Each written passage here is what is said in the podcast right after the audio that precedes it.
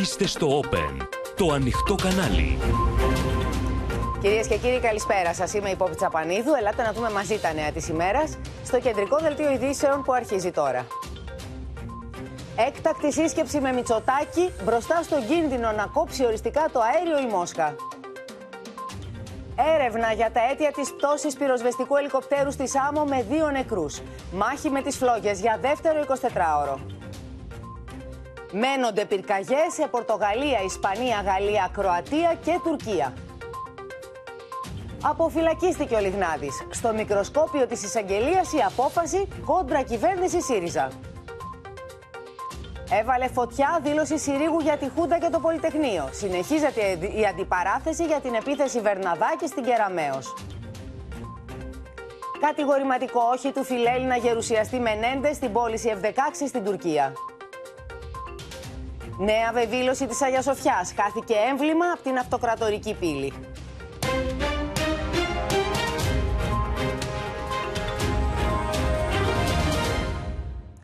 Κλιμακώνεται κυρίες και κύριοι η ανησυχία στην Ευρώπη που ζει με το φόβο να κλείσει η Μόσχα τη στρόφιγγα του αερίου. Ο Πρωθυπουργός συγκάλεσε έκτακτη σύσκεψη για την ασφάλεια εφοδιασμού της χώρας. Στην Ελλάδα επιστρέφει δυναμικά ο λιγνίτης και η Ευρωπαϊκή Ένωση τρέχει την απεξάρτηση από το ρωσικό αέριο, αυξάνοντας σημαντικά τις εισαγωγές LNG, υγροποιημένου δηλαδή αερίου. Μέσα σε αυτό το περιβάλλον, η Κομισιόν ανέβασε τον πύχη του πληθωρισμού στη χώρα, βλέποντας ωστόσο και υψηλότερη ανάπτυξη λόγω του τουρισμού. Κορυφώνεται η αγωνία στην Ευρώπη για το πού θα κάτσει μπίλια με το ρωσικό αέριο. Στον απόϊχο των ανακοινώσεων ότι η Gazprom δεν μπορεί να εγγυηθεί την επαναλειτουργία του Nord Stream 1, ο Πρωθυπουργός Κυριάκος Μητσοτάκης συγκάλεσε έκτακτη σύσκεψη στο Μαξίμου για την ενεργειακή επάρκεια. Η χώρα μας προετοιμάζεται από καιρό και λαμβάνει κάθε εφικτό μέτρο για την αντιμετώπιση ακόμη και του πιο ακραίου σεναρίου. Χρειάζεται όμως όλοι να αλλάξουμε την ενεργειακή μας κουλτούρα, συμβάλλοντας έμπρακτα στον περιορισμό της πατάλης ενέργειας. Η ελληνική κυβέρνηση αξιολογεί την υφιστάμενη κατάσταση και προετοιμάζεται και για την περίπτωση πλήρους διακοπής του ρωσικού αερίου, με το σχέδιο εκτάκτου ανάγκης να προβλέπει μεταξύ άλλων την εξασφάλιση επιπλέον φορτίων LNG και τη λειτουργία των λιγνητικών μονάδων στο full. Η συμμετοχή του λιγνίτη στο ενεργειακό μείγμα αυξάνεται σημαντικά το τελευταίο διάστημα. Με ειδικούς του χώρου να τονίζουν ωστόσο πως παραμονεύει ο κίνδυνος οι μονάδες που ήταν για κλείσιμο να παρουσιάσουν βλάβες με την επαναλειτουργία. Τα αποθέματα λιγνίτη που υπάρχουν εξοριγμένα σήμερα στις αυλές λιγνίτη επαρκούν για τις επόμενες 35 ε, έως 40 ημέρες. Οι λιγνητικές μονάδες που ε, για αρκετό καιρό μένουν εκτός λειτουργίας προφανώς και έχουν θέματα συντήρησης την ίδια ώρα στο κόκκινο είναι η αγωνία, καθώς αναλυτές εκτιμούν ότι δεν υπάρχει αρκετό LNG για να καλυφθεί η ζήτηση που θα προκύψει αν η Μόσχα κλείσει τη στρόφιγγα. Εμείς ε, δεν έχουμε σχεδιάσει μόνο να αντικαταστήσουμε όλο το φυσικό αέριο που έρχεται με αγωγό από τη Ρωσία με υγροποιημένο. Έχουμε προνοήσει ώστε να μειώσουμε την συμμετοχή του φυσικού αερίου στο ηλεκτρικό μείγμα της χώρας. Διεθνείς αναλυτές εκτιμούν ότι η τιμή του LNG θα εκτιναχθεί αν αυξηθεί απότομα η ζήτηση, ενώ δεν μπορούν να κάνουν ασφαλείς προβλέψεις για το τι θα γίνει με το Nord Stream 1. Η Ευρώπη προετοιμάζεται για το χειρότερο σενάριο και γεμίζει τις αποθήκες της με φυσικό αέριο. Με τη μέση πληρότητα να φτάνει αυτή τη στιγμή το 62,6% με το στόχο ενώ χειμώνα να είναι η πληρότητα στο 80%. If the Russian flows will come to a total stop, Um, we will finish in, uh, on our estimates uh, below the 80% filling levels. Το πρώτο τρίμηνο του 2022 οι εισαγωγές LNG της Ευρώπης αυξήθηκαν κατά 72%, ενώ οι εισαγωγές ρωσικού αερίου έπεσαν στο 28%. Στο περιβάλλον αυτό η Κομισιόν σήμερα ανέβασε τον πύχη του πληθωρισμού της Ελλάδας του 2022 στο 8,9%, προβλέποντας πως θα διατηρηθεί ψηλά στο 3,5% και το 2023. Καλά τα νέα ωστόσο για την ανάπτυξη, με την Κομισιόν να βλέπει να φτάνει στο 4% λόγω τουρισμού. Πριν από λίγο ολοκληρώθηκε στο Μέγαρο Μαξίμου η έκτακτη σύσκεψη που είχε συγκαλέσει ο Πρωθυπουργός και είναι μαζί μας για την ενεργειακή επάρκεια της χώρας και είναι μαζί μας ο Στέφανος Σίσκο για να δούμε τι αποφασίστηκε, τι συζητήθηκε και ποιο σχέδιο θα ακολουθήσει η Ελλάδα τελικά. Ακριβώς, Ποπή. Η Επιτροπή Διαχείρισης Ενεργειακών Κρίσεων του Υπουργείου Ενέργειας ενημέρωσε τον Πρωθυπουργό και αξιολογήθηκαν όλα τα σενάρια, είτε για μειωμένη ροή, είτε να διακόψει τελείως η Μόσχα τη... να κόψει τη ροή του φυσικού αερίου προς την Ευρώπη. Παρουσιάστηκαν όλα τα δεδομένα παραγωγής, εισαγωγών, εξαγωγών αλλά και αποθήκευσης που έχουμε βάλει και εμείς στα σκαριά μεριά και παρουσιάστηκε και το σχέδιο έκτακτης ανάγκης που έχει καταρτήσει η Ελλάδα, το οποίο πάμε να δούμε ποια είναι τα θετικά του σημεία και ποια είναι τα αγκάθια σε περίπτωση που διακόψει η Μόσχα τη, ε, τη ροή του φυσικού αερίου. Μιλάμε για το χειρότερο σενάριο με την Gazprom όμως να έχει ανοίξει ένα παραθυράκι να εφαρμοστεί αυτό το χειρότερο σενάριο. Για να το δούμε. Το αφήνει στον αέρα για το τι θα γίνει με τον Nord Stream 1. Εδώ βλέπουμε ότι πλέον στη Ρεβιθούσα υπάρχουν δύο δεξαμενές. Με τη νέα πλωτή δεξαμενή ενισχύεται η αποθηκευτική ικανότητα της Ρεβιθούσας. Αναμένεται μέχρι τέλος Ιουλίου να μπει στο σύστημα. Οπότε αυτό είναι το μεγάλο συν της Ρεβιθούσας. Σε μια περίοδο που υπάρχει και μεγάλη κινητικότητα για αύξηση φορτίων LNG. Ωστόσο τώρα, περισσότεροι αναλυτές εκτιμούν ότι αν διακόψει η Μόσχα τη ροή, θα είναι δυσέβρετα τα φορτία. Ότι αυτή τη στιγμή το LNG που υπάρχει δεν επαρκεί για να καλύψει τη ζήτηση. Αν κόψει. Γιατί όλη η Ευρώπη φαντάζεστε ότι θα ψάχνει αυτή τη στιγμή για LNG για να αντικαταστήσει το ρωσικό αέριο. Και φυσικά θα αυξηθεί και το κόστος που είναι ήδη σε Ανέβει η τιμή. Ήδη πολύ περισσότερο θα ανέβει η τιμή σε αυτή την περίπτωση. Γιατί θα αυξηθεί προφανώς πάρα πολύ η ζήτηση. Πάμε να δούμε το δεύτερο σκέλος του σχεδίου εκτάκτου ανάγκης, mm -hmm. που είναι περισσότερο δίζελ και λιγνίτης. Πέντε μονάδες που μπορεί να λειτουργήσουν με εναλλακτικό καύσιμο. Λειτουργούν αυτή τη στιγμή με φυσικό αέριο και εμείς μπορούμε να, μπορεί να έχουν τη δυνατότητα να γυρίσουν σε λειτουργία με δίζελ. Ποιο είναι όμως τώρα το μεγάλο πρόβλημα σε αυτό το σχέδιο και το μεγάλο αγκάθι που μπορεί να δούμε στη συνέχεια. Γίνεται αγώνας δρόμου για το comeback του λιγνίτη. Εκεί που είχαμε μπει σε μια τροχιά απολιγνητοποίησης και ότι πάμε σε μια πράσινη μετάβαση, ξαναγυρνάει ο λιγνίτης. Κάποιες μονάδες είχαν μείνει εκτός λειτουργίας αρκετό καιρό λόγω του σχεδίου mm -hmm. απολιγνητοποίησης. Οπότε να δούμε αν έχουν γίνει σωστά εργασίες συντήρησης και πώς θα ξαναμπούν αυτές στο σύστημα για να είναι λειτουργικές. Γιατί δεν ανοίγεις ένα διακόπτη; Και ξαναπαίρνει μπρος. Είναι αργή η διαδικασία επαναφοράς λειτουργίας στην κατάσταση του, με το λιγνίτη.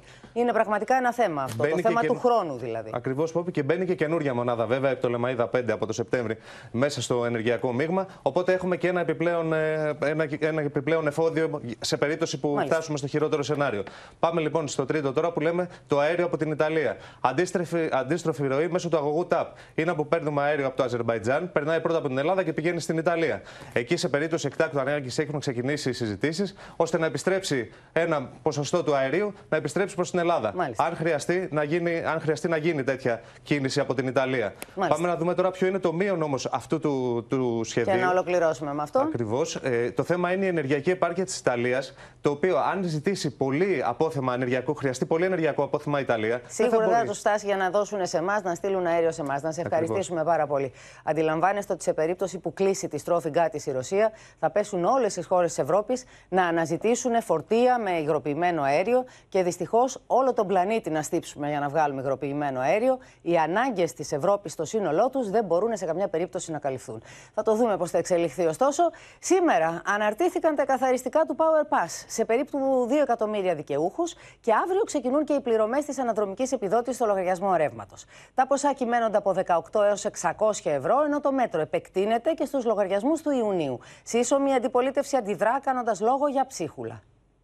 Αναρτήθηκαν τα εκαθαριστικά του Power Pass και ξεκινά από αύριο η πίστοση των ποσών που κυμαίνονται από 18 έως 600 ευρώ στους δικαιούχους καταναλωτές για τους φουσκωμένους λογαριασμούς της περίοδου Δεκεμβρίου-Μαΐου. Κάποιος για να δει τελικά αν καλύπτουμε αυτό το οποίο έχουμε πει, πρέπει να πάει στους λογαριασμούς, να δει πόσο ήταν η χρέωση, πόσο ήταν η επιδότηση από το Ταμείο Ενεργειακής Μετάβασης και από την κυβέρνηση και εκεί να προσθέσει και το ποσό που πήρε μετρητά στο λογαριασμό του. Συνολικά έχουν υποβληθεί 2,95 εκατομμύρια αιτήσεις που αφορούν 2,5 εκατομμύρια δικαιούχους, καθώς όλοι είχαν το δικαίωμα να υποβάλουν αιτήσεις και για νοικιασμένο σπίτι φοιτητή. Σήμερα αναρτήθηκαν τα εκαθαριστικά για 1,9 εκατομμύρια δικαιούχους, που θα μοιραστούν αύριο 230 εκατομμύρια ευρώ. Συνεπώς θα εισπράξουν κατά μέσο όρο 121 ευρώ. Αν δούμε το μέσο όρο είναι γύρω στα 70 με 80 ευρώ. Οι καταναλωτές λοιπόν Α κρατούν μικρό καλάθι. Για τους υπόλοιπους συνεχίζεται ο έλεγχος και οι δικαιούχοι θα πληρωθούν την ερχόμενη εβδομάδα.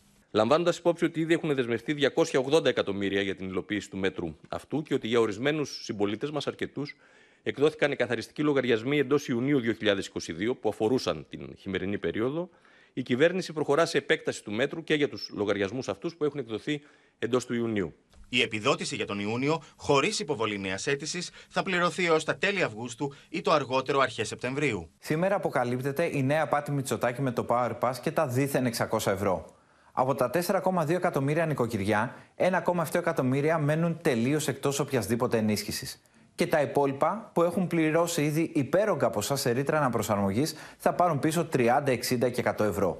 Καλούμε την κυβέρνηση που προσπάθησε επικοινωνιακά να παραπλανήσει τους πολίτες, αφήνοντάς τους να πιστεύουν ότι θα λάβουν 600 ευρώ, να παρουσιάσει πλήρη απολογισμό. Τα ποσά είναι ακατάσχετα και αφορολόγητα. Πάντως, για το θέμα της ενεργειακής κρίσης και το τι έρχεται στο μέλλον, να πάμε στο Βερολίνο στον Παντελή Βαλασόπουλο, διότι οι Γερμανοί κάνουν δραματικές εκτιμήσεις για το πόσο θα κοστίζει η ενέργεια στο μέλλον και οι λογαριασμοί βεβαίως που θα πληρώνουν οι καταναλωτές. Βεβαίως, καλησπέρα. Σήμερα ο πρόεδρος των ε, γερμανικών δικτύων ενέργειας, ο κ. Μίλα, είπε ότι εάν κάποιος μέχρι τώρα ένα νοικοκυριό πλήρωνε 1.500 ευρώ, ο λογαριασμός που το, θα του έρθει στο μέλλον θα είναι 4.500 ευρώ. Δηλαδή όλοι να πιστεύουν, να ξέρουν ότι θα τους έρθει ο τριπλάσιος λογαριασμός. Αν πλήρωνες 500 ευρώ θα είναι 1.500. Αν πλήρωνες 1.500 θα είναι 4.500. Τριπλασιασμός λοιπόν των τιμών της ενέργειας για τους Γερμανούς προειδοποιούν οι Γερμανοί. Ε, μιλάμε τώρα για τους λογαριασμούς του ηλεκτρικού ρεύματος, ναι, ναι, ναι. Έτσι, έτσι, ε, ότι θα είναι η τριπλάση από ό,τι ήταν την ίδια περίοδο πέρσι. Έρχονται πολύ χοντροί λογαριασμοί και γι' αυτό τους προετοιμάζω να κάθονται την ώρα που θα ανοίξουν το φάκελο. Ε, επίσης να σου πω ότι ε, σύμφωνα με ε, κάποιους παράγοντες της ενεργειακής αγοράς πρέπει να μπει πλαφόν στην τιμή της ενέργειας στη Γερμανία. Όμως η κυβέρνηση λέει ότι αυτή τη στιγμή δεν μπορεί να το κάνει.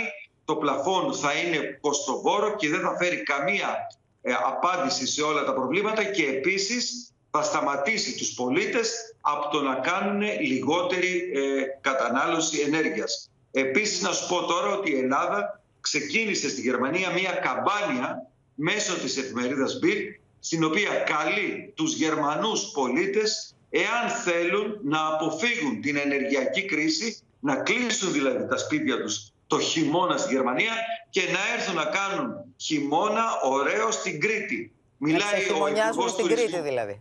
Να ξεχειμονιάσουν στην Κρήτη. Τους καλεί ο Υπουργός Τουρισμού της Ελλάδας, ο κύριος Χικίλιας, μέσω της Μπίλτ, λέει ελάτε να κάνετε χειμώνα στην Κρήτη και ο Δήμαρχος Χανίων λέει ελάτε στην Κρήτη, έχουμε το καλύτερο κλίμα δεν χρειάζεται ούτε σόμπα να ανάψετε το χειμώνα. Θα μείνετε εδώ με 300 ευρώ το μήνα και θα σας περιποιούμαστε. Πάντως, Παντελή, κυρίες και κύριοι, σε κάθε κρίση βρίσκει κανείς και τις ευκαιρίες του. Να αναδεικνύει τις ευκαιρίες και τις εκμεταλλευτεί. Για τον τουρισμό της Ελλάδας είναι μια ευκαιρία. Να σε ευχαριστήσουμε πολύ και πάμε στη Μαρία Ρόνη στις Βρυξέλλες, διότι ανάλογα δραματικές είναι και οι εκτιμήσεις του Γάλλου Πρόεδρου, του Εμμανουέλ Μακρόν, που προειδοποιεί τους Γάλλους και κατ' επέκταση και ολόκληρη την Ευρώπη για δύσκολο χειμώνα, για δύσκολες μέρες μπροστά μας, Μαρία. Πράγματι, Πόπη, ο Γάλλος πρόεδρος σε μια συνέντευξη εφόλη τη ύλη που παραχώρησε σήμερα με αφορμή την εθνική επέτειο της Γαλλίας, αναφέρθηκε στην ενεργειακή κρίση και στον κίνδυνο συνολικής διακοπής του ρωσικού φυσικού αερίου που απειλεί την Ευρώπη από τώρα ως το φθινόπωρο. Παραδέχθηκε ότι η Ρωσία χρησιμοποιεί την ενέργεια όπως και τα σιτηρά ως πολεμικό όπλο και είπε ότι από σήμερα κιόλας πρέπει να προετοιμαστούμε για ένα σενάριο χωρίς καθόλου ρωσικό αέριο. Ανακοίνωσε λοιπόν ότι η Γαλλία θα ετοιμάσει εντός του καλοκαιριού ένα σχέδιο συνετής κατανάλωσης στην ενέργεια, όπως το είπε. Δεν χρησιμοποιεί καθόλου τη λέξη εξοικονόμηση, αλλά συνετή και νυφάλια κατανάλωση ο Γάλλος πρόεδρος. Είπε ότι θα ζητήσει από τώρα κιόλας από τις δημόσιες υπηρεσίες και όλες τις μεγάλες εταιρείες που μπορούν να το κάνουν, να καταναλώνουν λιγότερη ενέργεια και ότι θα προσπαθήσουμε, είπε, να είμαστε προσεκτικοί στο δημόσιο φωτισμό το βράδυ. Ε, τόνισε, κάλεσε επίσης τους Γάλλους πολίτες ε, να μπουν σε μια λογική συνετής κατανάλωσης. Θα Τέλος, πάψει να είναι λες η πόλη του φωτός στο Παρίσι; Ναι, ναι, αυτό ναι. Επέμεινε επίσης ε, στην πυρηνική ενέργεια. Είπε ότι δίνει μια ανεξαρτησία, ενεργειακή ανεξαρτησία στη Γαλλία και ότι θα αποδειχθεί βιώσιμη λύση και για τη Γαλλία και την Ευρωπαϊκή Ένωση. Και τέλος, ανακοίνωσε ότι η Γαλλία θα αναλάβει δράση εντός της Ευρωπαϊκής Ένωσης για τη μεταρρύθμιση της ευρωπαϊκής αγοράς ηλεκτρικής ενέργειας Κάτι το οποίο στηρίζει και η Ελλάδα, Πόπη. Να σε ευχαριστήσουμε πολύ. Τώρα ο πληθωρισμός δείχνει τα δόντια τους σε ολόκληρη την Ευρώπη. Στη Γερμανία σκαρφάλωσε στο 7,9%, ενώ η αλματώδης αύξηση στο 9,1% αποτελεί ιστορικό ρεκόρ για τις ΗΠΑ. Οι αυξημένες τιμές σε τρόφιμα και καύσιμα φέρνουν σε απόγνωση τους Ευρωπαίους πολίτες. Η παγκόσμια ενεργειακή κρίση έχει προκαλέσει πρωτοφανή πληθωρισμό σε αρκετές χώρες. Στη Γερμανία έφτασε το 7,9% τον Ιούνιο, ποσοστό ρεκόρ εδώ και έναν αιώνα. Οι καταναλωτές είναι σε απόγνωση. Wir hatten halt zusätzlich neue Leute, die angefragt haben. Äh, auch Leute, die sowieso von Sozialsicherung leben, aber jetzt auch gemerkt haben, dass dieses Geld nicht mehr ausreicht. die dann halt auch den Schritt gemacht haben, sich bei der Tafel zusätzlich Lebensmittel zu holen und damit ihren Haushalt zu entlasten oder ihr Portemonnaie zu entlasten. Wir werden mit permanent höheren Preisen für Energie und für Lebensmittel in den kommenden Jahren rechnen müssen. Wir werden also mit hoher Wahrscheinlichkeit nie wieder das Vorkrisenniveau erreichen. Οι ειδικοί στη Γερμανία ζητούν περισσότερα μέτρα στήριξη για τα χαμηλότερα εισοδήματα και προειδοποιούν πω η κατάσταση θα χειροτερέψει τα επόμενα χρόνια εάν δεν ληφθούν μέτρα πιο μόνιμου χαρακτήρα. Στις Ηνωμένες Πολιτείες, ο πληθωρισμός εκτινάχθηκε στο 9,1%. Καύσιμα, τρόφιμα και άλλα είδη πρώτης ανάγκης δεν πλησιάζονται. Με αποτέλεσμα, όλο και περισσότερος κόσμος να έχει πλέον πρόβλημα επιβίωσης.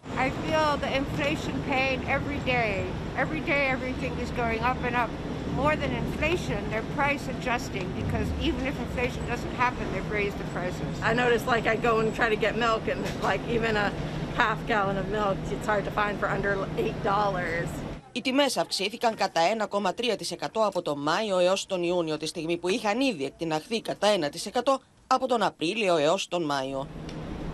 Μια κατάσταση η οποία φυσικά δεν πρόκειται να αλλάξει, δεν πρόκειται να αλλάξει εύκολα εφόσον κρατάει, βρίσκεται σε εξέλιξη ο πόλεμος στην Ουκρανία, όσο η Ρωσία απειλεί να κλείσει στρόφιγγες. Και πάμε κατευθείαν στην Ουκρανία να δούμε τι γίνεται στο πεδίο, γιατί οι εχθροπραξίες εκεί μένονται. Τουλάχιστον 20 άνθρωποι σκοτώθηκαν από την πυραυλική επίθεση σε πόλει στα κεντρικά της χώρας, ενώ τα χτυπήματα είναι καθημερινά και στον Ντομπά, με το Γάλλο πρόεδρο Εμμανουέλ Μακρό να προβλέπει πως ο πόλεμος θα κρατήσει καιρό. Οι βομβαρδισμοί έχουν ισοπεδώσει ολόκληρες γειτονιές στη Βινίτσια, στην κεντρική Ουκρανία. Ισχυρές δυνάμεις πυροσβεστών και διασωστών επιχειρούν αυτή την ώρα στο κτίριο που χτυπήθηκε νωρίτερα στην πόλη της Βίνιτσα. Όπως μπορούμε να δούμε, το κτίριο είναι κατεστραμμένο και καμένο, ενώ με φτιάρια στα χέρια προσπαθούν να εντοπίσουν κάτω από τα ερήπια αν υπάρχει ανθρώπινη ζωή. Σύμφωνα με τις έως τώρα πληροφορίες, τουλάχιστον 20 είναι οι νεκροί και δεκάδες οι τραυματίες. We should talk about war crimes here in center of Vinnytsia. It's a center of Ukraine, the heart of Ukraine.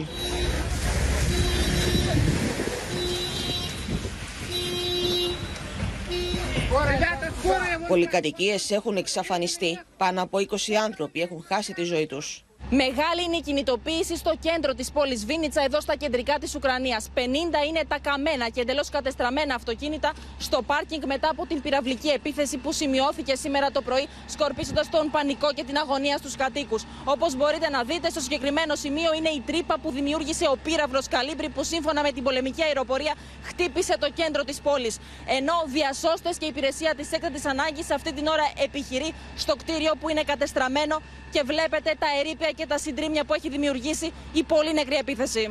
За спочатку з початку війни це четвертий приліт сюди в Вінницю, і це наймасштабніший приліт, який е, завдав нам найбільше людських жертв.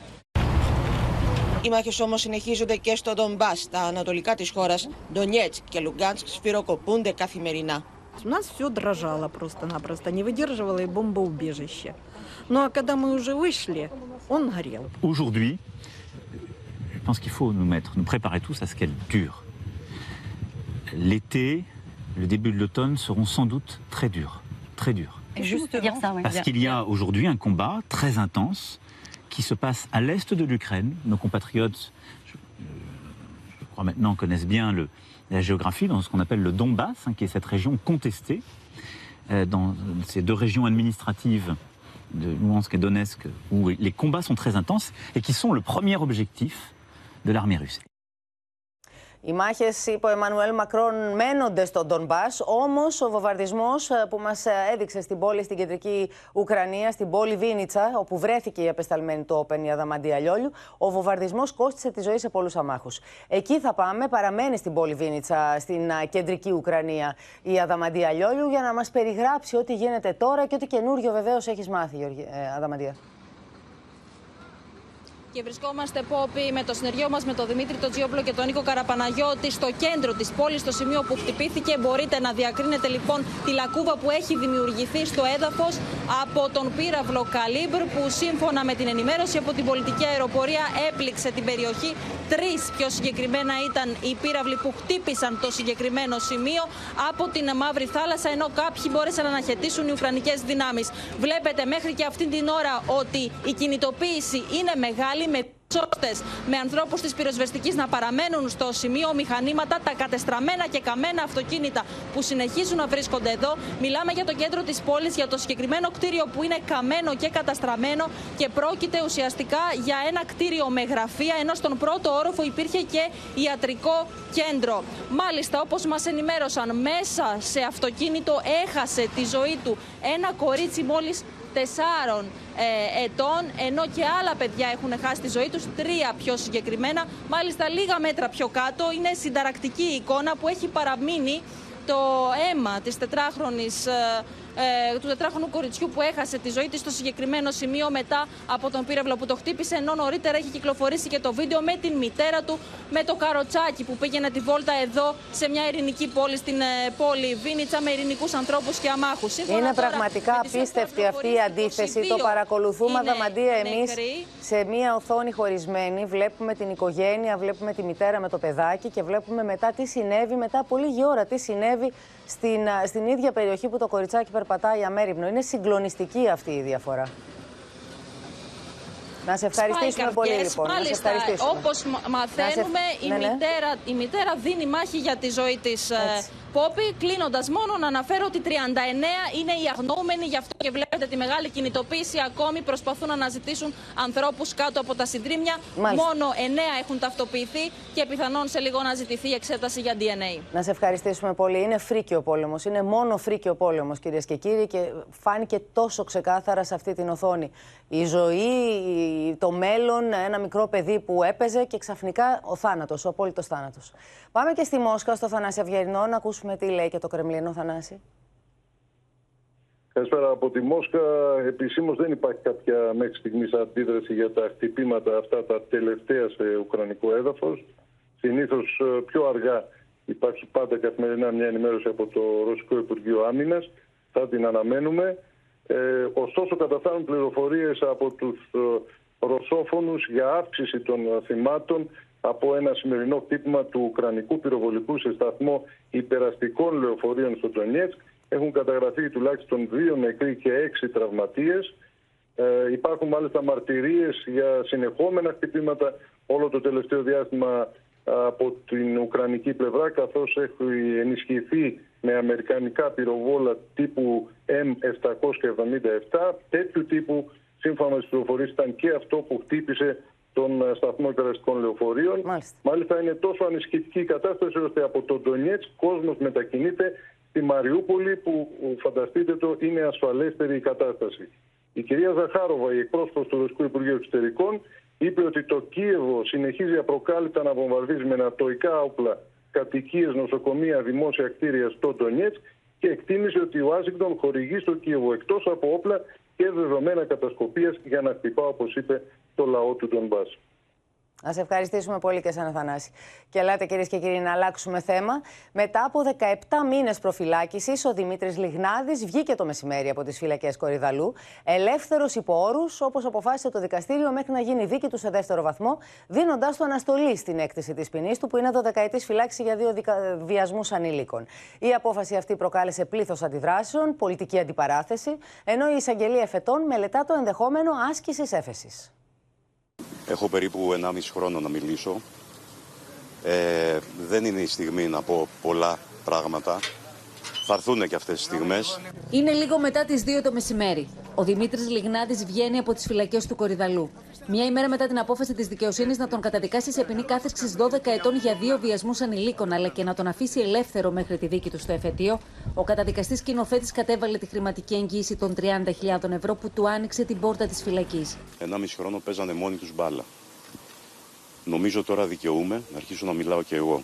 Και πιστεύω ότι στο τέλος αυτής μου της περιπέτειας, στο εφετείο, πιστεύω ότι θα δικαιωθώ πλήρως και θα αποκατασταθεί η αλήθεια. Ωστόσο, την ώρα που ο Λιγνάδη περνούσε την έξοδο της φυλακής, η προϊσταμένη της Αγγελίας Εφετών με επίγουσα παραγγελία της ζητούσε τα πρακτικά και την απόφαση της δίκης για να μελετήσει εάν θα ασκήσει έφεση ή όχι. Ακόμη και μια καταδικαστική πρώτη απόφαση επίσης δεν σημαίνει τίποτα σύμφωνα με το δικαιοδοτικό σύστημα το οποίο έχουμε. Θα πρέπει όλοι να μάθουν να περιμένουν την ολοκληρωτική κρίση της δικαιοσύνης. Εμείς λοιπόν σαν πολιτική αγωγή θα ζητήσουμε από τον κύριο εισαγγελέα της έδρας ο οποίος είχε εκφραστεί καταδικαστικά στην πρότασή του για τη συγκεκριμένη περίπτωση του Αλή και ευελπιστούμε ότι στο εφετείο θα δικαιωθεί και ο Αλή μαζί με τα άλλα δύο θύματα.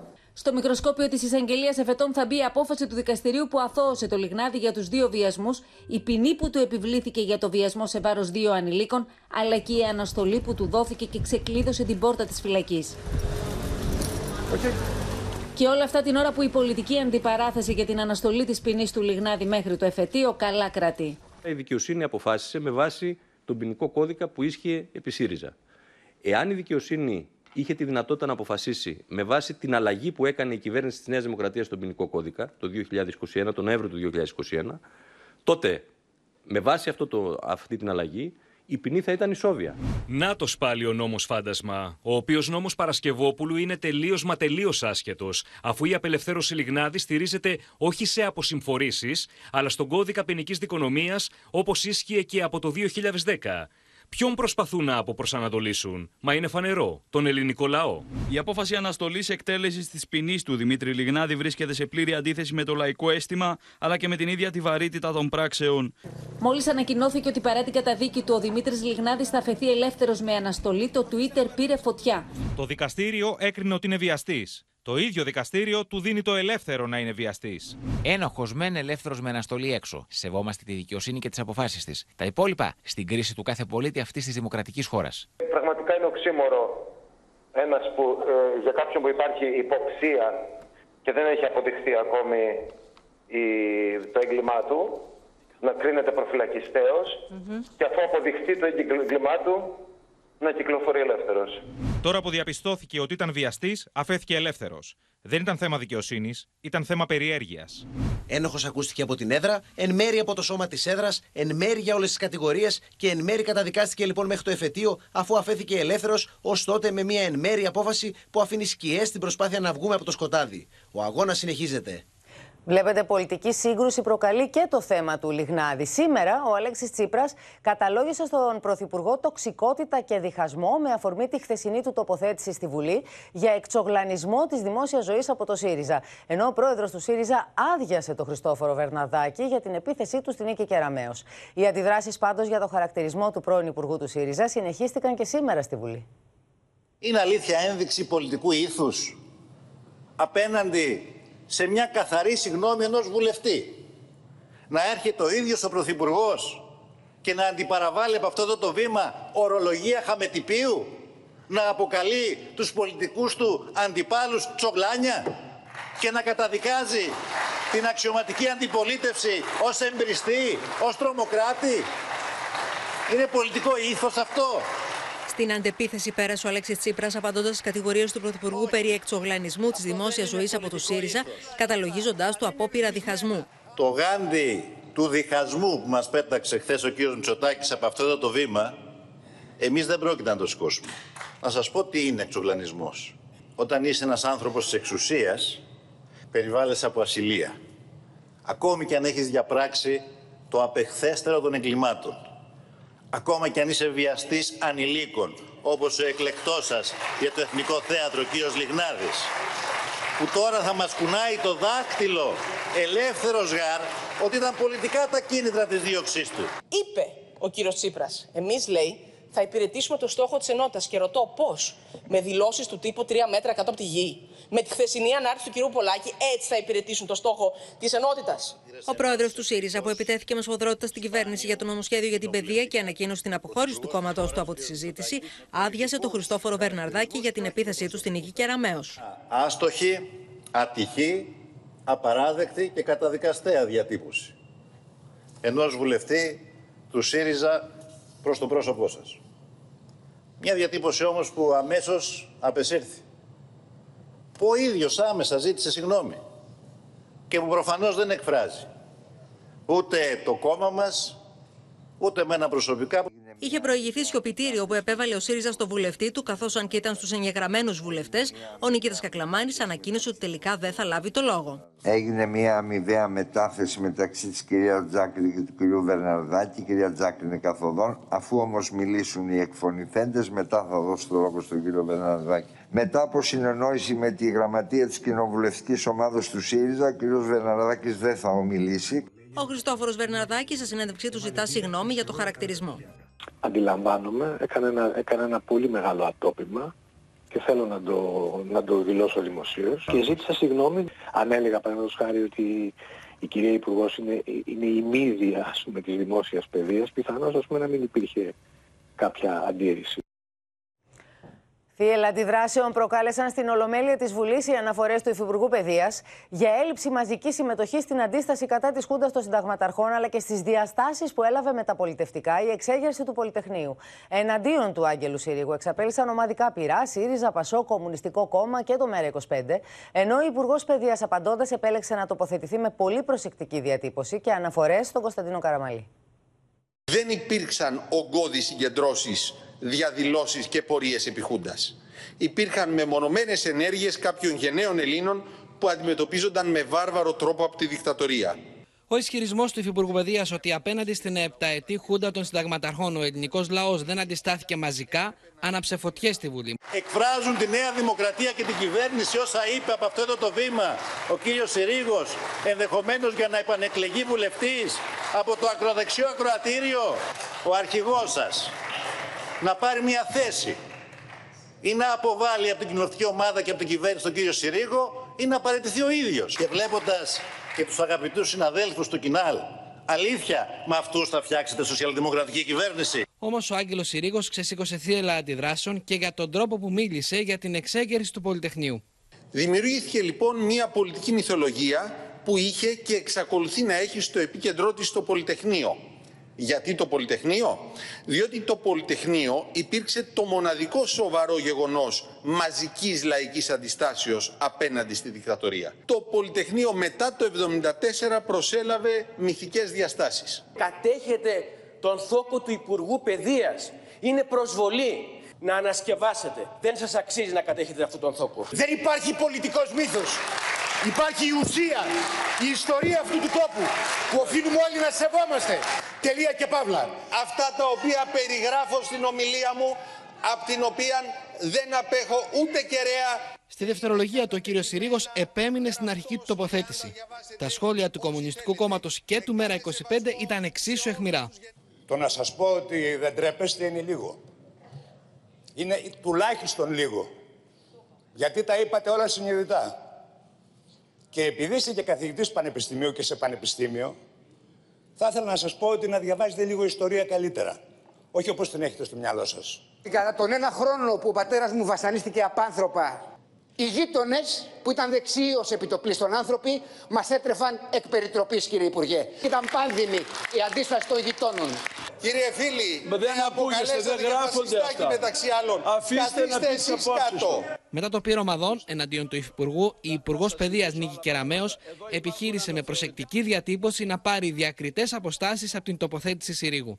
Και ο Κωνσταντίνος Καραμαλής ήταν αυτός ο οποίος ήρθε σε μια πολύ κρίσιμη στιγμή της μεταπολίτευσης, τη στιγμή της επιστροφής ακριβώς στη δημοκρατία και ανέλαβε έναν ηγετικό ρόλο σε αυτήν την πάρα πολύ μεγάλη προσπάθεια. Η θέση λοιπόν της Νέας Δημοκρατίας για τον αντιδικτατορικό αγώνα είναι γνωστή και παραμένει αμετάβλητη από την ίδρυσή της μέχρι σήμερα. Καμία παρερμηνία οποιασδήποτε δήλωσης δεν μπορεί να αλλάξει αυτή την πραγματικότητα Σκληρούς όρους για να ανοίξει ο δρόμος του εξυγχρονισμού των τουρκικών F-16 και η αγορά ίσως νέων, θέτει ο πρόεδρος της Επιτροπής Διεθνών Σχέσεων της Αμερικανικής Γερουσίας, ο Ρόμπερτ Μενέντες, μιλώντας στον Μιχάλη Γνατίου. Η τουρκική ηγεσία παραμένει άφαντη, όμως ο εκνευρισμός της Άγκυρας εκδηλώνεται από τις εμπριστικές μέσω των εμπριστικών δηλώσεων των γκρίζων λύκων. Χαστούκι για την Άγκυρα αποτελούν οι δηλώσει του μεγάλου φιλέλληνα γερουσιαστή Μενέντε, ο οποίο ξεκαθάρισε ότι η Άγκυρα δεν πληρεί τι προποθέσει για να πάρει νέα F-16 από τι Ηνωμένε Πολιτείε. Well, I've been very clear about uh, the F-16s as it relates to the sales to Turkey. Um, you know, we sell our military equipment based on standards, not just about profit. Uh, standards of those who share our values. Um, and with Turkey, uh, of course, we have a series of issues. Ο πρόεδρος της Επιτροπής Εξωτερικών Υποθέσεων των Ηνωμένων Πολιτειών, μιλώντας στο Μιχάλη Γνατίου, υπογράμμισε ότι δεν μπορεί να ανάψει το πράσινο φως για τον εξυγχρονισμό και την πώληση F-16, όσο η Άγκυρα συνεχίζει τις υπερπτήσεις σε ελληνικά νησιά, δεν εγκαταλείπει τους S-400, συνεχίζει τι στενέ σχέσει με τη Ρωσία και καταπατά τα ανθρώπινα δικαιώματα.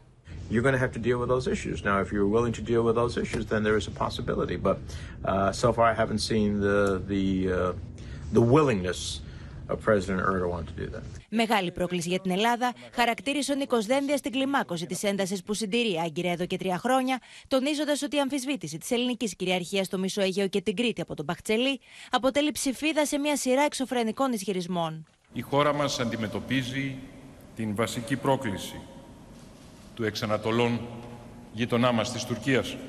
Αυτό όμως που συνιστά μια διαφορετική πραγματικότητα από άλλες περιόδους είναι η διαρκής και μακροχρόνια όξυνση. Και ενώ στην Τουρκία ο Ερντογάν εξακολουθεί να διατηρήσει γη ηχθείως για τον χάρτη Μπαχτσελή, οι γκριζιλίκοι φαίνεται να έχουν αναλάβει εργολαβικά τις προκλήσεις. Yunan hükümeti aklını başına almalıdır. Aksi halde günah Türk milletinden ο εκνευρισμός της Άγκυρας αποτυπώνεται στα τουρκικά μέσα ενημέρωσης και στα πολεμικά σενάρια που διατυπώνονται από στρατιωτικούς αναλυτές και απόστρατους.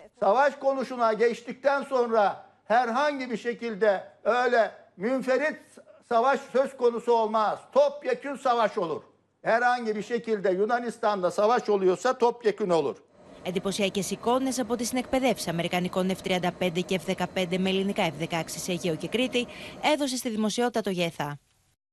Την ώρα που ακούγαμε και βλέπαμε τον Μενέντε, τον Ρόμπερτ Μενέντε, να μιλάει για τους όρους που θέτει στην Τουρκία προκειμένου να μπορέσει να ανοίξει το πρόγραμμα για εξοπλισμό και αγορά F-16, δίπλα του, κοντά του, στο περιβάλλον του, ήταν και ο αρχηγός Γεθά, ο οποίος βρίσκεται στην Αμερική και κάνει πολύ σημαντικές συναντήσεις.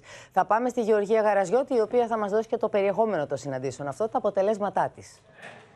Ναι, Πόπη, η Αθήνα βρίσκεται σε πλήρη συντονισμό με Ελληνοαμερικανούς βουλευτές και γερουσιαστές και εκτός από τη διπλωματία ασκεί και τη στρατιωτική διπλωματία με τον αρχηγό Γεθά στρατηγό Κωνσταντίνο Φλόρο που βρίσκεται από τη Δευτέρα στις ΗΠΑ και πραγματοποιεί σειρά επαφών με αξιωματούχους του State Department και του Αμερικανικού Πενταγώνου. Δεν είναι τυχαίο, όπως είπες και εσύ, ότι οι δηλώσεις του γερουσιαστή Μενέντες έγιναν μετά από τη συνάντηση που είχε με τον στρατηγό Φλόρο, στον οποίο έθεσε το θέμα της τουρκικής επιθετικότητας και παρουσίασε στοιχεία των παραβιάσεων των Τούρκων των τελευταίων μηνών με σκοπό αρχικά να ενισχύσει το βασικό επιχείρημα της ελληνικής πλευράς και να μπει μπλόκο στην πόλη των F-16 στην Τουρκία, αλλά και δευτερευόντως να ανοίξει ο δρόμος για τα εξοπλιστικά της Ελλάδας. Σήμερα, 8 η ώρα Ελλάδος, θα συναντηθεί με τον Αμερικανό ομόλογό του στο Πεντάγωνο στρατηγό Μαρκ Μίλεϊ και στην ατζέντα της συνάντησης, εκτός από την τουρκική παραβατικότητα, θα είναι και η αναβάθμιση του ναυστάθμου της Σούδας, η αναβάθμιση των εγκαταστάσεων της Αλεξανδρούπολης και της υποστήριξης της μετακίνησης των δυνάμεων από τον α, βορρά στον νότο, καθώς τα τουρκικά στενά από όπου έχουν κλείσει λόγω του Ρωσο-Ουκρανικού και έχει πάρει πολύ μεγάλη δυναμική μετακίνηση στρατιωτικού εξοπλισμού ναι. προς την Ανατολική Ευρώπη. Και τέλος, η αναβάθμιση της βάσης στο Βόλο, καθώς έχει δρομολογηθεί η ανάπτυξη αεροπορικών δυνάμεων του στρατού ξηράς των ΗΠΑ τους επόμενους μήνες. Να σε ευχαριστήσουμε, Γεωργία. Θα μείνουμε στην Τουρκία, γιατί δεν έχουν τέλος, κυρίες και κύριοι, βανδαλισμοί στην Αγία Σοφιά. Σύμφωνα με τουρκικό τηλεοπτικό σταθμό, έχουν κλαπεί από την αυτοκρατορική πύλη μεταλλικά ελάσματα από τον διάκοσμο. Πρόσφατα, θυμάστε, είχαν προκαλέσει πάλι φθορέ στην είσοδο του ναού, στου τοίχου αλλά και στα μαρμαρά του. Ayasofya Camii'nin en önemli noktalarından bir tanesi olan İmparator Kapısı'nın hemen yanındayız. Kapının yanındaki kapıda çok üzücü bir görüntü var. Bakın çok sayıda arma var ama bu armalardan bir tanesi şu anda yok. Ya çalındı ya kayboldu. Daha önce kapısı, imparatorluk kapısında bir kırılma ya da kemirilme tarzı bir şey oldu. Su haznesinin kapağı kırıldı, içine ayakkabılıklar doldurdu, mermerleri kırıldı, duvar kazımı olayı oldu. Yani daha bir sürü şey sayabiliriz. Yaklaşık 1500 yıllık tarihi olan Ayasofya Camii'nin en önemli giriş noktalarından biri olan bu tarihi kapının üzerinde çok sayıda arma bulunuyor. İşte o armalardan biri yaklaşık bir buçuk aydır ortada yok. Ayasofya'nın başına da sık sık olaylar geliyor. Örneğin İmparatorluk Kapısı kemirilmişti, zarar görmüştü bir dönem ve ondan sonra da bazı turistler duvarını kazımış, poşetlere doldurmuştu ve ardından da bu. Ve bu olayların seri şekilde meydana gelmesi oldukça düşündürücü. O kapı Ayasofya'nın iç narteksinde olan bir kapı. Zaten orada 9 tane kapı var. Hepsi birbirinden önemli kapılar. O 9 kapıdan birisi hemen İmparatorluk Kapısı'nın yanında olan bir kapı. Önemi bu. Etrafta onlarca güvenlik kamerası olmasına rağmen armanın akıbeti henüz belli değil. Tarihçilerse duruma tepkili. Ayasofya çok kutsal olduğu için insanlar Ayasofya'dan kendi parçalar almak istiyor. Çünkü Ayasofya'nın her tarafı birbirinden kutsal. Και θα συνδεθούμε τώρα με την Κωνσταντινούπολη και τη Μαρία Ζαχαράκη, διότι μπορεί η Μαρία, ο Τούρκος πρόεδρος, ο Ταχύ Περντογάν, να μην έχει απαντήσει, να μην έχει τοποθετηθεί ακόμα α, στο θέμα του χάρτη Μπαχτσελή που παρουσίασαν οι Γκρίζοι Λύκοι και που του ζήτησε ο Πρωθυπουργός να πάρει θέση, αν είναι επίσημη θέση της Τουρκίας αυτό. Ωστόσο, δεν χάνει την ευκαιρία να ρίχνει λάδι στη φωτιά με, τη, με το παραμικρό. Αφορμή αυτή τη φορά ο θάνατος του ψευδομουφτή της Ξάνθης; Ναι, ο Τούρκος πρόεδρος εμφανίστηκε μετά από έξι μέρες. Πόπη σήμερα για να στείλει λοιπόν ένα συλληπιτήριο μήνυμα για το θάνατο του εκλεκτού μουφτή της Άγκυρας, τον Αχμέτ Μετέ, τον οποίο το ελληνικό κράτος βέβαια δεν αναγνωρίζει. Κάτι που δεν έχει ξαναγίνει, θα λέγαμε, τουλάχιστον με τόση προβολή και έχει τη σημασία του βέβαια αυτή την περίοδο όλα αυτά τα μηνύματα που είδαμε σήμερα για το θάνατο του ε, κλεκτού, όπως είπαμε, μουφτή ε, στην Ξάνθη. Στο μήνυμά του λοιπόν ο Ρετζέπτα Περντογάν αναφέρει ότι ο Θεός να αναπαύσει την ψυχή του Αχμέτ Μετέχο Τζεφέντη, του εκλεγμένου μουφτή της Ξάνθης. Εκφράζω τα συλληπιτήριά μου στην οικογένεια, τους υποστηρικτές και σε όλα τα αδέλφια μου που ζουν στη Δυτική Θράκη. Το μήνυμα όμως που προκαλεί ακόμη μεγαλύτερη εντύπωση είναι του Τούρκου Υπουργού Εξωτερικών Μευλού Τσαβούσογλου.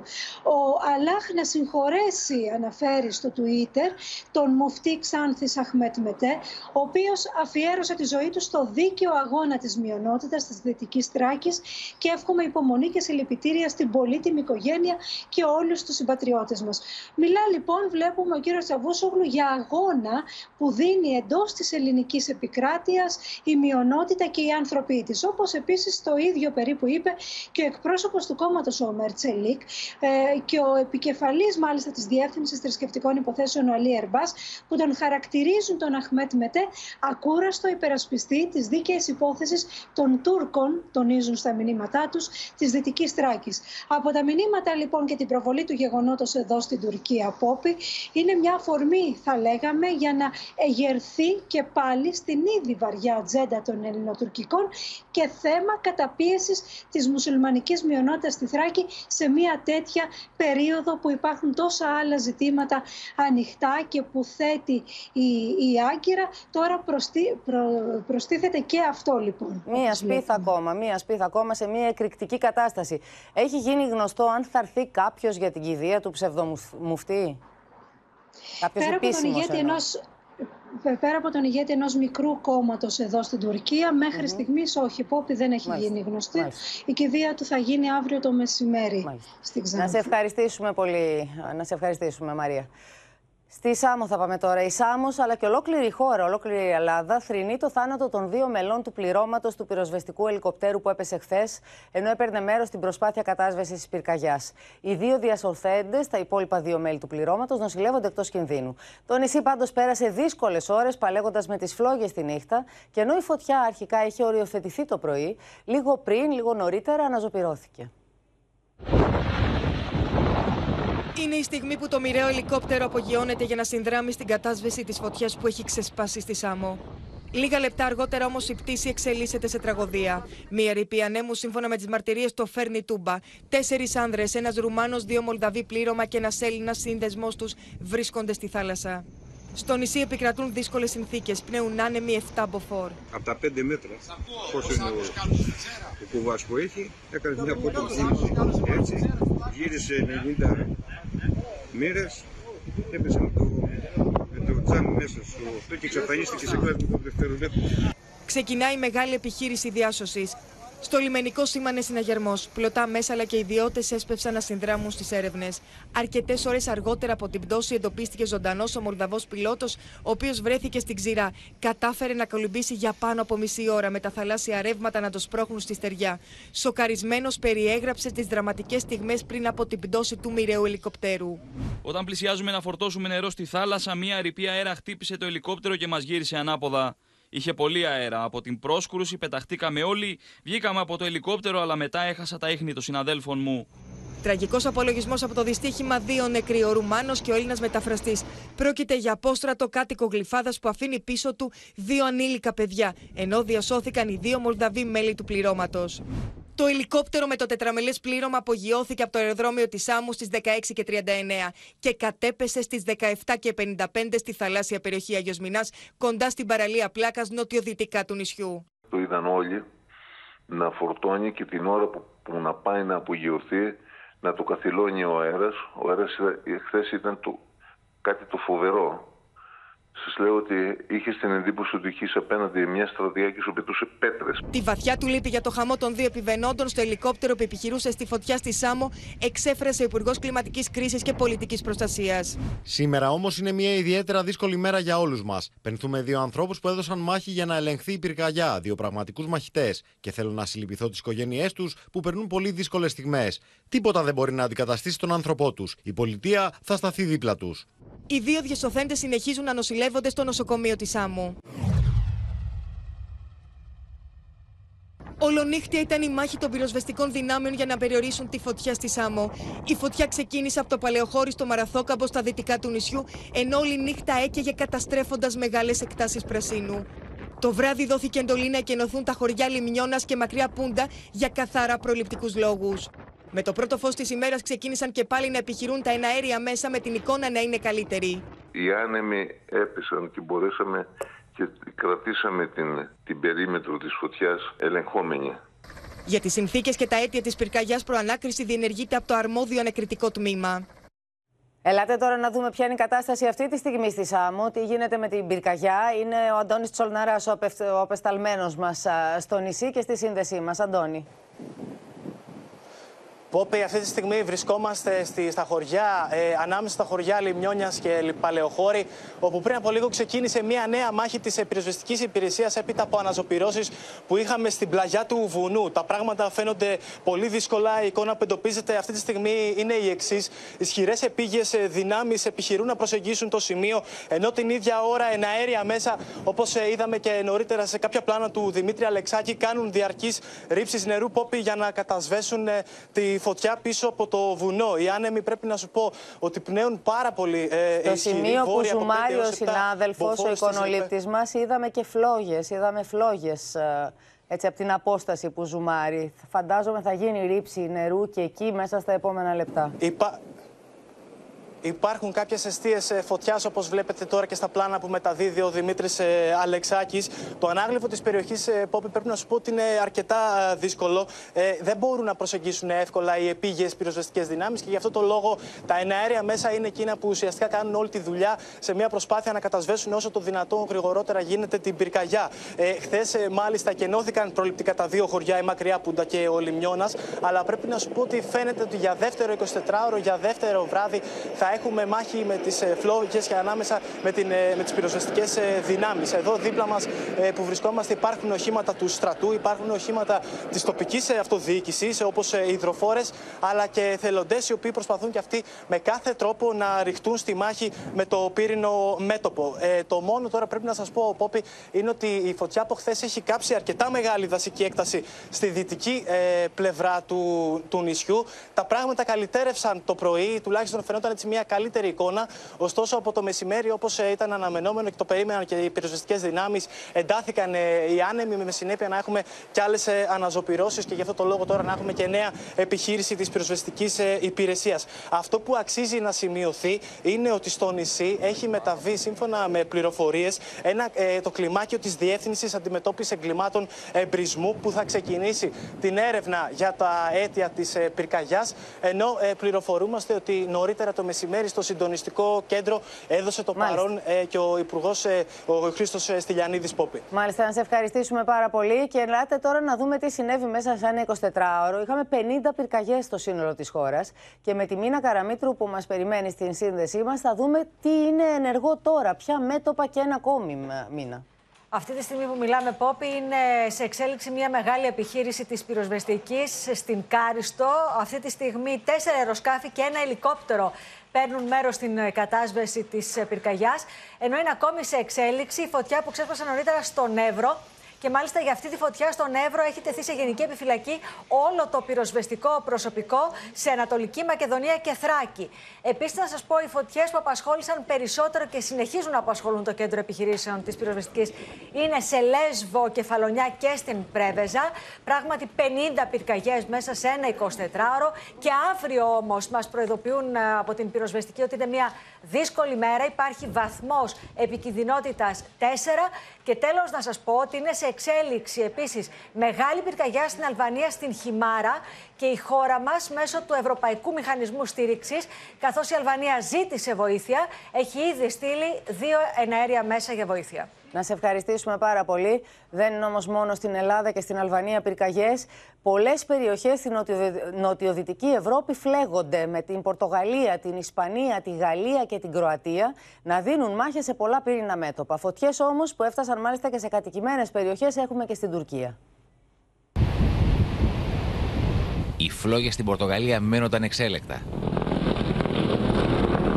Μια εικόνα που μοιάζει με την κόλαση του Δάντη. Η πύρινη λέλαπα κατακαίει τα πάντα στο πέρασμά της. Τα πύρινα μέτωπα έχουν ενωθεί και έχουν δημιουργήσει μια τεράστια φωτιά. Δεκάδες χιλιάδες τρέματα δασικών εκτάσεων έχουν παραδοθεί στις φλόγες. Viver nos próximos dias situações de risco máximo. We're going to live in the next days in situations of maximum risk, and so any negligence will cause a fire of great proportions. Πάνω από 3.000 πυροσβέστες έχουν αναπτυχθεί και αντιμετωπίζουν την πυρκαγιά. Τα πυροσβεστικά αεροσκάφη και τα ελικόπτερα δίνουν μια άνηση μάχη. Από τις πυρκαγιές στην Πορτογαλία έχουν τραυματιστεί 50 άνθρωποι. Já de manhã fiquei em pânico, só via era helicóptero, só via tudo. E não vi nada. Agora à noite é que eu estou a ver isto. Está péssimo, eu não consigo. Το θερμόμετρο έχει ήδη δείξει 45 βαθμούς Κελσίου με τις πυρκαγιές να επεκτείνονται και στην άλλη χώρα της Ιβηρικής Χερσονήσου, την Ισπανία, με το νότιο κομμάτι της χώρας να έχει βυθιστεί στις φλόγες. Εικόνες αποκάλυψης στην Κροατία με τη μεγάλη φωτιά που ξέσπασε κοντά στις δαλματικέ ακτές να έχει κάνει στάχτη σπίτια και δασικές εκτάσεις. Στη Χερσόνησο Ντάτσα, στην νοτιοδυτική Τουρκία, χιλιάδες άνθρωποι απομακρύνθηκαν από τις αιστείες τους εξαιτίας δασικής πυρκαγιάς, η οποία μένεται με τους πυροσβέστες να δίνουν υπεράνθρωπες μάχες. Την ίδια ώρα η πύρινη λέλαπα κατακαίει την νοτιοδυτική Γαλλία. Θα συνδεθούμε κατευθείαν με την α, Χριστίνα Ιορδανίδου, διότι έχουμε μία εξέλιξη της τελευταίας στιγμής που έχει να κάνει με την ενεργειακή κρίση και το φόβο ότι η Ρωσία μπορεί να κρατήσει κλειστή τη στρόφιγγα του Nord Stream 1. Πριν από λίγο, η εκπρόσωπος του Υπουργείου Εξωτερικών της Ρωσίας, η Μαρία Ζαχάροβα, έκανε δηλώσεις. Χριστίνα. Έκανε δηλώσεις όσον αφορά τη μελλοντική λειτουργία του αγωγού φυσικού αερίου Nord Stream 1. Πολλά θα εξαρτηθούν από τους εταίρους μας, είπε η Μαρία Ζαχάροβα Πόπη στη δήλωσή της. Αυτές είναι, αυτή είναι η μικρή Πολλά δήλωση. θα της εξαρτηθούν. Αυτή ήταν μια πο- λακωνική δήλωση, Λακωνική πολύ ακριβώς. λακωνική η Ζαχάροβα. Πολλά θα εξαρτηθούν από τους εταίρους μας, κάτι που ακούγεται ε, ως ε, εκβιασμός από την πλευρά της ε, Ρωσίας. Δηλαδή θα εξαρτηθεί τι, θα πρέ- χρειαστεί να άρουμε κυρώσεις απέναντι στη Ρωσία για να ανοίξει τη στρόφιγγα. Και θα τις το δούμε. κυρώσεις Έχει εννοεί, ενδιαφέρον και γιατί τις ακούγεται κυρώσεις πραγματικά εννοεί. απειλητικό. Να δούμε τι γίνεται και στην ε, Βρετανία. Στη Μεγάλη Βρετανία που Έχουμε τη σήμερα δεύτερη διεξήχθη- ψηφοφορία εκεί. Ποιοι μείνανε στην Ακριβώς. κούρσα διαδοχής; Ο δεύτερος γύρος ήταν σήμερα, ο πρώτος ήταν εχθές. Μένουν πέντε λοιπόν. Ε, Διατηρεί το προβάδισμά του ο Ρίση Σούνακ, ο πρώην Υπουργός Οικονομικών, με 101 ψήφους. Πένι Μόρντοτ, ε, η δεύτερη λοιπόν, ε, που έρχεται με, μετά την ψηφοφορία, 83 ψήφους, πρώην Υπουργός Άμυνας. Η κυρία Λίστρας, Υπουργός Εξωτερικών, 80, 64 συγγνώμη, ψήφους, είναι τρίτη. Κέμι Μάντετοχ, πρώην Υπουργός Ισότητας, 49, 32 ο Τόμ Ντούκενχατ. Και εκτός, έμεινε εκτός της μάχης, έμεινε η Σουέλα Μπρέιβερμαν. Οπότε μένουν πέντε. Στραμμένα τα βλέμματα στην Δευτέρα, που είναι η τρίτη ψηφοφορία. Μέχρι τις 20 Ιουλίου θα έχει ξεκαθαριστεί το τοπίο. Να σε ευχαριστήσουμε πολύ. Τώρα, κυρίες και κύριοι, το υλικό από τις κάμερες ασφαλείας μελετούν οι αστυνομικές αρχές ώστε να φτάσουν στα ίχνη των δραστών μετά την εμπριστική επίθεση κατά των γραφείων του ραδιοφώνου και της εφημερίδας Real, που έχουν ζητήσει και την άρση του τηλεφωνικού απορρίτου επίσης οι αρχές για να μελετήσουν. Η επίθεση καταδικάστηκε ομόφωνα από τον πολιτικό κόσμο, ενώ οι δημοσιογράφοι του μέσου βρέθηκαν αμέσως τη ελπάλξη, αψηφώντας την τρομοκρατία. Καλή σας ημέρα κυρίες και κύριοι. Είναι οι σημαντικότερες ειδήσεις από τον Real FM. Στο μικρόφωνο ο Βασίλης Τερζάκης. Επίθεση με εμπριστικούς μηχανισμούς σημειώθηκε στο κτηριακό συγκρότημα όπου στεγάζονται η Real News, ο Real FM, ο ελληνικός και το Real.gr. Ο εκφωνητής του δελτίου ειδήσεων του Real FM μεταδίδει την είδηση της εμπριστικής επίθεσης στο σταθμό. Οι δημοσιογράφοι του Real δεν σήγησαν. Συνέχισαν να κάνουν τη δουλειά τους ακόμα και όταν η είδηση ήταν το χτύπημα σε βάρος τους. Είναι προφανές ότι μόνο από τύχη δεν κλαίμε αυτή την ώρα. Με μικρές ολιγομελεί ομάδες αστυνομικών πόρτα-πόρτα ψάχνουν οι αρχές να βρουν επιπλέον υλικό από κάμερες ασφαλείας, αλλά κυρίως μάρτυρες που θα τους δώσουν περισσότερα στοιχεία για την ομάδα των τρομοκρατών που τοποθέτησαν το μηχανισμό τα ξημερώματα στο κτίριο του Real Group. Στόχος είναι να βρεθεί το καρέ εκείνο στο οποίο οι εμπριστές θα έχουν καταγραφεί χωρίς κουκούλες. Ποιο νόμιζαν ότι μπορούν να μας αποκαρδιώσουν, απλά δεν μέτρησαν σωστά τις καρδιές των εργαζομένων μας. Την ίδια ώρα η άρση τηλεφωνικού απορρίτου θα δώσει στοιχεία για τα ενεργοποιημένα κινητά τηλέφωνα στο επίμαχο οικοδομικό τετράγωνο την επίμαχη χρονική στιγμή που τοποθετήθηκε ο μηχανισμός. Οι αρχές είναι πεπισμένες ότι είχε προηγηθεί παρακολούθηση τις προηγούμενες ημέρε από την ομάδα των εμπριστών. Πίεση των δημοσιογράφων, στοχοποίηση των μέσων ενημέρωσης, από όπου και αν προέρχεται, πρέπει να σταματήσει εδώ. Η κάμερα έχει καταγράψει τη δράση των δύο δραστών που με καλυμμένα τα χαρακτηριστικά ο ένας τοποθετούσε το μηχανισμό και ο άλλος είχε τον ρόλο του τσιλιαδόρου. Τα μεγαλύτερα προβλήματα έχουν δημιουργηθεί λόγω του καπνού και του νερού που λογικά έπεσε για να σβήσει φωτιά. Στα εγκληματολογικά εργαστήρια γίνεται έρευνα για DNA και αποτυπώματα κυρίως σε ένα κομμάτι μονοτικής ταινίας που βρέθηκε πάνω σε ένα από τα γκαζάκια που αποτελούσαν τον εμπριστικό μηχανισμό. Σε μια λαμπρή τελετή στο Μέγαρο Μουσικής Αθηνών παρέλαβαν τα πτυχία τους οι απόφοιτοι του Aegean College, του κολεγίου που προσφέρει 65 προπτυχιακά και μεταπτυχιακά προγράμματα σπουδών και πρωτοπορεί σε παιδεία όπως η βιολογία, η βιοτεχνολογία, η τεχνητή νοημοσύνη. Χιλιάδες απόφοιτοι του διακρίνονται ως αναγνωρισμένοι επαγγελματίες σε πολλούς τομείς. Με πολλά χαμόγελα και συγκίνηση, εκατοντάδες απόφοιτοι του Aegean College παρέλαβαν τα πτυχία τους και έβγαλαν τις απαραίτητες φωτογραφίες στο καθιερωμένο πέταγμα του καπέλου που σηματοδοτεί την ολοκλήρωση των σπουδών τους. Το Aegean College συνεργάζεται με κορυφαία βρετανικά πανεπιστήμια, όπως το Canterbury Christ Church University, το Coventry University, το St. Mary's University και το University of Essex.